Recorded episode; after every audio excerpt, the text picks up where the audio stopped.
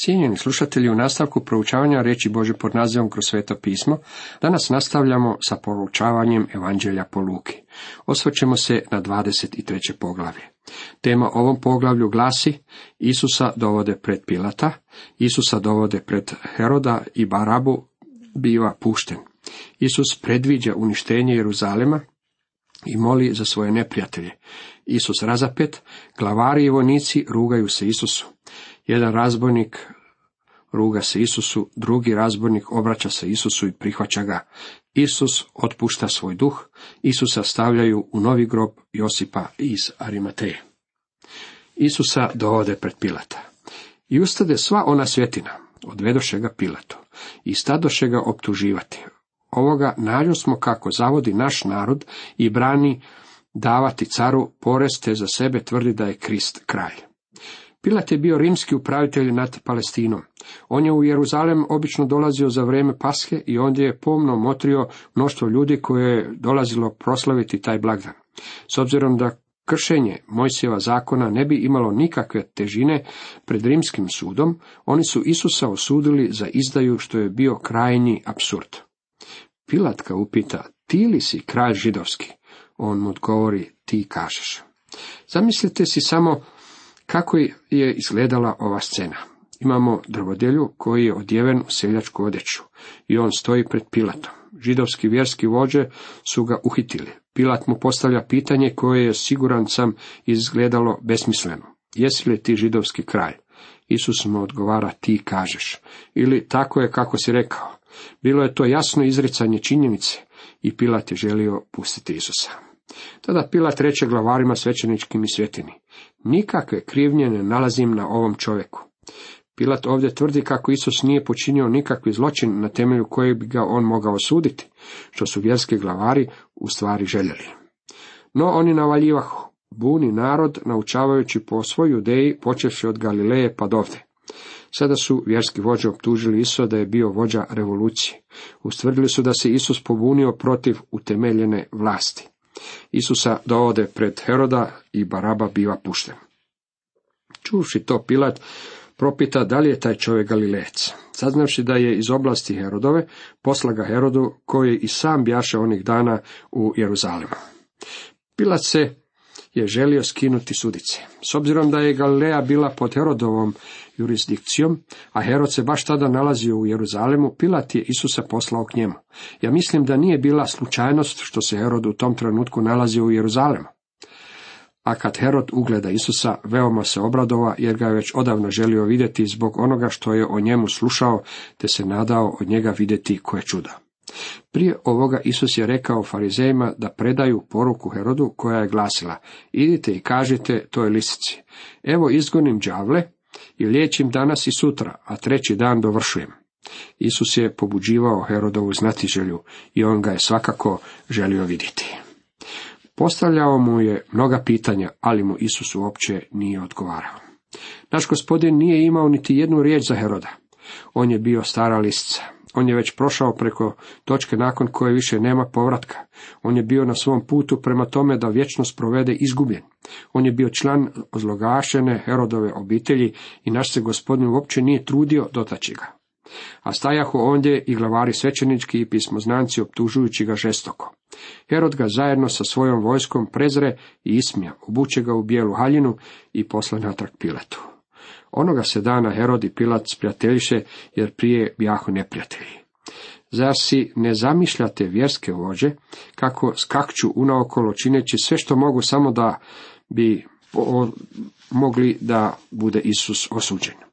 Herod je shvatio da sa Isusom neće nikamo stići, zato je odlučio ismijati ga zajedno sa svojom vojskom.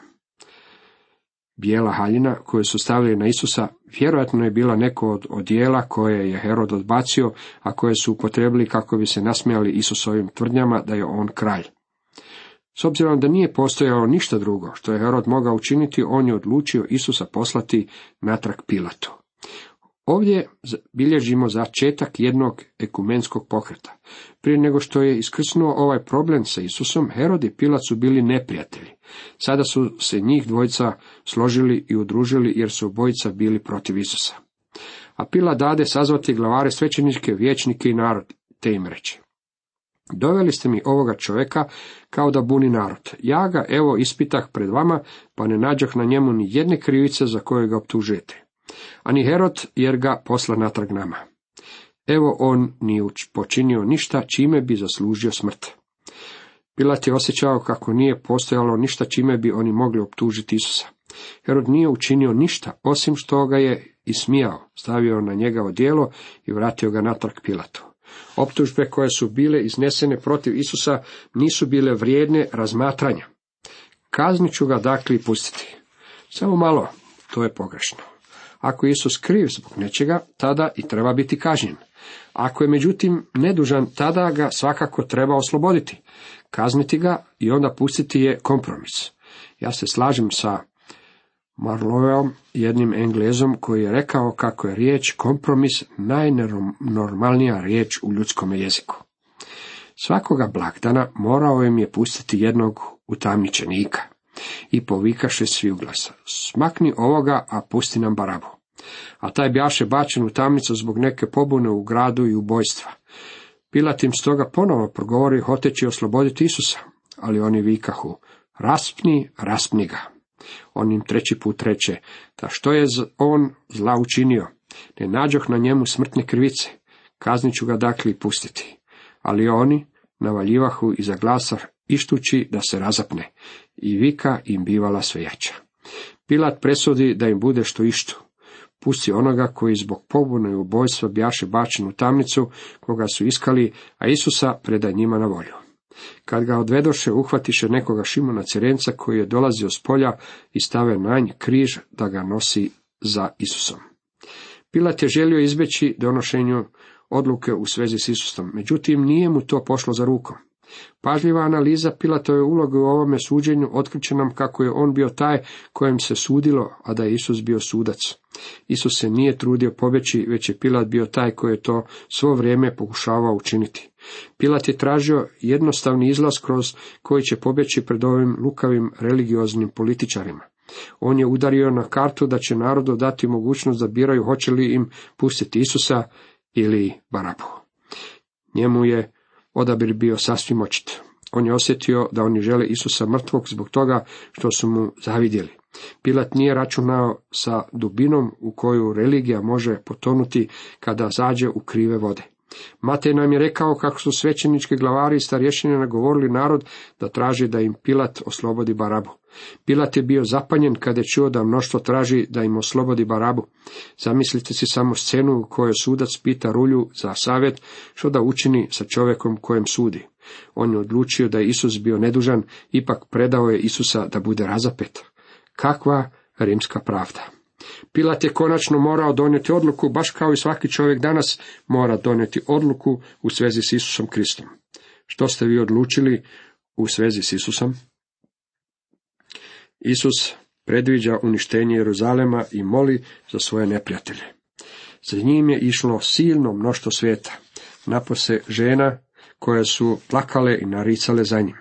Isus se okrenu prema njima pa im reče, Kćeri Jeruzalemske, ne plaćite nadamnom, nego plaćite nad sobom i nad djecom svojom. Jer evo idu dani kad će se govoriti blago nerotkinjama, utrobama koje ne rodiše i sisama koje ne dojše. Tad će početi govoriti gorama, padnite na nas i bregovima pokrijte nas. Na svome putu prema križu Isus je govorio ženama koje su plakale za njim. On im je rekao kako dolazi dan kada će biti bolje ne rađati djecu na svijet, pri čemu je mislio na razdoblje velikih nevolja. Zatim je rekao ženama neka ne plaću za njim, njemu nije potrebno naše sažaljevanje, on želi našu vjeru. On nije trebao umreti i on nije umro zato da bi time zadobivao naše sažaljevanje. Isus razapet.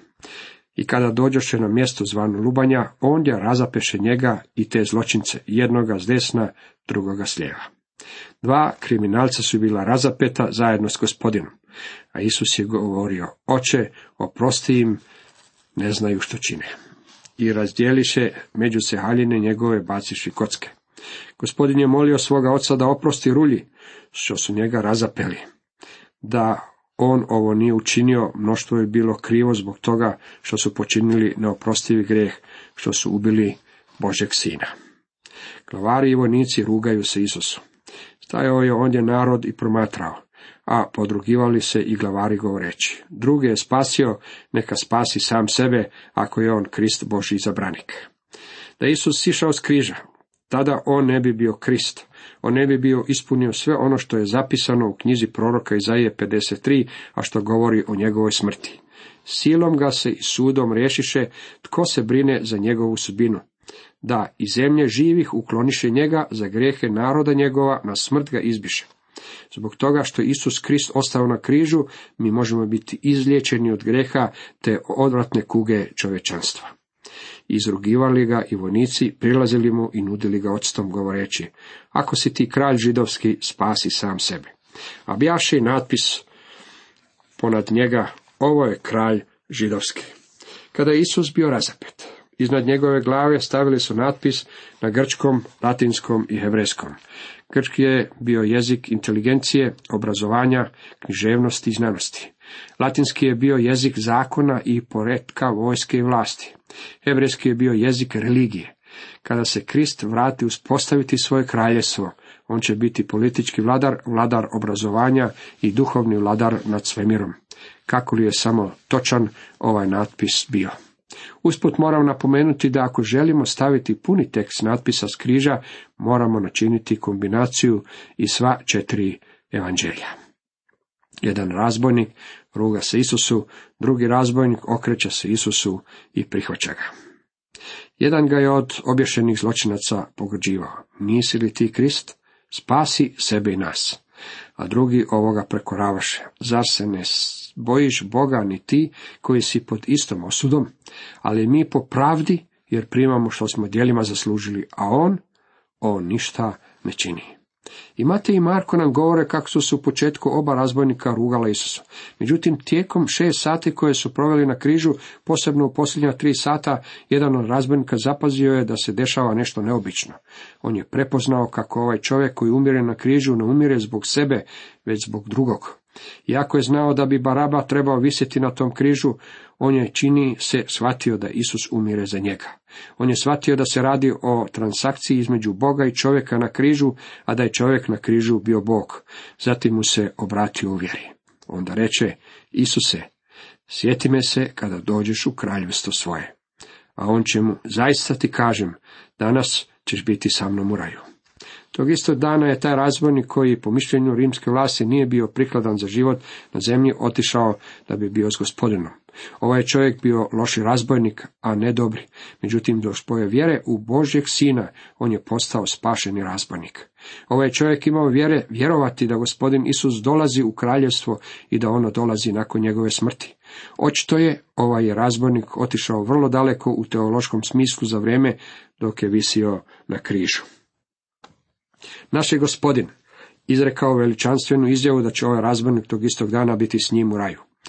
Ova dva razbojnika bila su uhićena zbog istog zločina, suđena zbog istog zločina, bili su osuđeni zbog istog zločina i umirali su zbog istog zločina. Koja je bila razlika među njima? Nije je bilo, obojica su bili razbojnici. Razlika leži u činjenici što je jedan razbojnik vjerovao u Isusa Krista, a drugi nije. Ja sam prije mnogo godina igrao tenisa jednim svojim prijateljem koji je bio liberal u svojim teološkim stavovima. Ja sam ga upitao što bi ti rekao razbojniku na križu. Bili mu rekao da čini dijela milosrđa? Bili mu rekao da upotrebi svoje ruke za dobra djela? On me je samo promatrao, dobrano zbunjen. Rekao sam mu, pa ajde, to je ono što ti ljudima govoriš da učine. Da, odgovorio mi je. Međutim, oni mogu učiniti te stvari, no što ćeš onda reći onom jadnom razbojniku, što on može učiniti? Njegove ruke i noge neće sići s tog križa tako dugo, dok on ne bude mrtav. I onako usput, koje crkvi bi mu preporučio da se pridruži? Koju ceremoniju bi mu preporučio da izvrši? Dragi prijatelji, naš je gospodin rekao ovome razbojniku, danas ćeš biti sa mnom u raju. On je otišao u Božu prisutnost zbog svoje vjere u Krista. Isus otpušta svoj duh. Bjaše već oko šeste ure kad nasta tama po svoj zemlji. sve do ure devete, jer sunce pomrča, a hramska se zavjesa razlije po sredini. Kristov život bio je simboliziran zastorom koji je u stvari razdvajao ljude od Boga u starozavjetnom sustavu. Kada je Krist umro na križu, zastor se razdarao na dva dijela, tako da je put prema Ocu bio otvoren. I povika Isus iza glasa. Oče, u ruke tvoje predajem duh svoj. To rekavši, izdahnu. Sjetimo se još jednom da su ovo riječi dr. Luke koji govori s liječničkog stanovišta. On je bio pokraj mnogih ljudi koji su umrli. On je znao kako su umrli, a znao je kako je naš gospodin umro. Smrt našeg gospodina bila je drugčija. Ja sam imao nelagodnu dužnost biti pokraj ljudi koji su umirali. Postoji ono što je svima poznato pod nazivom smrtni hropac. To jest kada se čovjek trudi svim silama zadržati svoj posljednji dah. To se uvijek dešava uz borbu i uz veliki napor. Dva razbojnika na križu su bez sumnje umirala na takav način. Međutim, gospodin Isus nije umro tako. On je umro dragovoljno. On je otpustio svoj duh. Jeste li primijetili što Isus rekao? Oče, u ruke tvoje predajem duh svoj. I to vrlo glasno. On ne zvuči poput čovjeka čiji život mu klizi između prstiju. Ivan još dodaje kako je njegova posljednja riječ bila povik pobjede te telestajim dovršeno je. Kad satnik vide što se zbiva, stane slaviti Boga. Zbilja čovjek ovaj bjaše pravednik. Satnik, stotnik je, vjerujem, postao spašen čovjek. On je upravljao raspećem Isusa Krista. U podnožu križa on je podigao svoj pogled prema gore i vidio je da se dešava nešto neobičajeno i zato je mogao proslaviti Boga. On je vidio da je Krist bio pravedan čovjek. Drugi pisci evanđelja dodaju Lukinom izvješću kako je satnik rekao da je Isus bio Boži sin. Ja sam svjestan da satnikova ispoved vjere nije bila dovoljna da se pridruži prosječnoj biblijskoj crkvi, međutim vratimo ga na ono mjesto na kojem se on nalazio. On se nalazio na samom rašpeću. On nije znao ništa o Kristovoj smrti i uskrsnuću. Nikada nije čitao nikakve teološke knjige. Ovaj se jadni čovjek nalazio u mraku, međutim nije mogao reći ništa drugo što bi otkrilo njegovu vjeru u Isa više od ovih riječi. I kad je sav svijet koji se zgrnuo na taj prizor vidio što se zbiva, vraćao se bijući se u prsa. U svezi sa Kristovom smrti, vlada je ova je nekakva zloslutna i zastrašujuća atmosfera. Niti jedan od pisaca evanđelja ne opisuje u detalje Kristovu smrt. Čini se kao da je sveti duh povukao nekakvi zastor, jer je prizor raspeća bio zastrašujući za gledanje. Ovdje nema ničeg što bi zadovoljilo vašu znatiželju. Čovječanstvo je odsječeno od onoga što se desilo na križu, jednako kao što smo morali ostati kod ograde kada smo bili o, kod Gecemanskog vrta. Jednako tako moramo ostati na rubu događanja i kada je riječ o onome što se dešavalo na križu. Mi samo možemo pogledati prema gore i pouzdati se u onoga koji na križu umire za nas. Stajahu podalje i gledahu to svi znanci njegovi i žene koje su za njim išle iz Galileje. Isusa polažu u novi grob Josipa iz Arimateje. Posljednji odjeljak ovoga poglavlja bavi se ukopom i uskrsnućem Isusa Krista, koji spadaju zajedno. Pavao je napisao, doista predadoh vam najprije što i primih. Krist umre za grijehe naše po pismima, bi pokopan i uskršen treći dan po pismima. Ovo su činjenice evanđelja. Kakav je vaš odnos prema ovim činjenicama? Isus je umro, bio je pokopan, ponovno je ustao od mrtvih, što to znači vama? Vjerujete li da je on umro za vas? Vjerujete li da kada je bio pokopan da su također bili apsolutno pokopani i vaši grijesi, tako da je pitanje grijeha riješeno za uvijek? Vjerujete li da je uskrsnuo od mrtvih i da ste vi uskrsnuli s njim? Vjerovati ovo nastavlja u Krista. Bog nas vidi u Kristu. Njegova pravednost postaje naša pravednost, njegov položaj postaje naš položaj, što je jedina stvar kojom se vi i ja možemo hvaliti u današnje vrijeme. I dođe čovjek imenom Josip, vječnik čovjek čestit i pravedan. Ovaj čovjek Josip očito je bio vrlo istaknut čovjek. On je bio član vijeća, očito je imao podosta utjecaja, on je međutim bio čovjek koji je stajao sam kada se zauzeo za Isusa. On ne privoli njihovoj odluci i postupku, bjaše iz Arimateje grada judeskoga i iščekivaše kraljevstvo Bože. Jako je Josip bio član vijeća, Nije se slagao s postupom kojeg su poduzeli, što nam govori kako vijeće nije djelovalo jednoglasno kada su donijeli edikt da gospodina Isa Krista razapnu. On je ono što bismo mogli nazvati pobožnim religioznim čovjekom, tada je kada se našao licem u lice s Kristom stao na njegovu stranu. Očito je bilo mnogo ljudi koji su vjerovali u gospodina, međutim koji to nisu izražavali na otvoreni način kako su to činili učenici Isusa Krista. Bilo kako bilo, kada je došlo do Kristova raspeća. Kada su učenici otišli u ilegalu, onda je iz legala izašla na otvoreno. Josip i Nikodem su bili dva istaknuta čovjeka koji su konačno otvoreno izrazili svoje pouzdanje u spastelja. Ivanovo evanđelje nam govori kako se Nikodem pridružio Josipu u pokopu gospodina Isusa. Oni su bili pogrebnici koji su na sebe preuzeli zadaću njegovog pokopa. Taj dakle pristupi Pilatu i zaiska tijelo Isusova. Josipova vjera je sada izišla na otvoreno. Kao čovjek koji je bio bogat i utjecajan, on je zatražio Isusovo tijelo. Zatim ga skinu, povi u platnu i položi u grob isklesan u koji još ne bjaše nitko položen. Javlja nam se pitanje, gdje se nalazio grob u kojeg je bio položen Isus? Danas postoje dva mjesta za koja se tvrdi da su to lokacije groba. Iznad jednog od tih mjesta je izgrađena rimokatolička crkva, a druga se nalazi izvan zidina. Ja osobno ne vjerujem da je jedno od ta dva mjesta ono pravo na kojem je Isus bio pokopan. Postojalo je nekoliko skupina koje su tako mrzile Krista i kršćanstvo da su bile voljene ukloniti svaki spomen i podsjetnik na njega. Sile Rima pod vodstvom Tita su 70. godine nakon Krista uništile i doslovno preorale grad Jeruzalem grob poznatiji kao grob u vrtu, a kojeg se pokazuje turistima nekako je umakao ovom uništenju. Ja sam siguran kako to nije grob u kojeg je bilo položeno tijelo gospodina Isa, iako se njegov grob nalazio negdje na tom području. Bog ne bi ostavio nešto kao što je grob netaknuto, jer bi stanoviti ljudi od toga učinili fetiš umjesto da gospodina Isusa učine predmetom svoga štovanja. Kada sam bio u Jeruzalemu kod groba u vrtu, jedna je gospođa iz naše skupine pala na ruke i koljena i počela ljubiti pod grobnice. Zatim je počela plakati i naricati. U tome nema nikakve vrijednosti. Čak i kad bi to bio grob u kojem je Isus bio položen, vrijednost nije u grobu, već u onome koji se danas nalazi Bogu s desna, u živome spasitelju.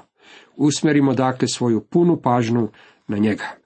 Bjaše dan priprave, subota je svitala a pratile to žene koje su s Isusom došle iz Galileje, motrile grob i kako je položeno tijelo njegovo. Ova malena skupina odanih žena koja je vjerojatno obavljala služinačke poslove za našeg gospodina i njegove učenike bila je s njim do samoga kraja. Što se tiče samog dana njegove smrti, Biblija nam ne govori je li Isus umro za nas u sredu, četvrtak ili petak.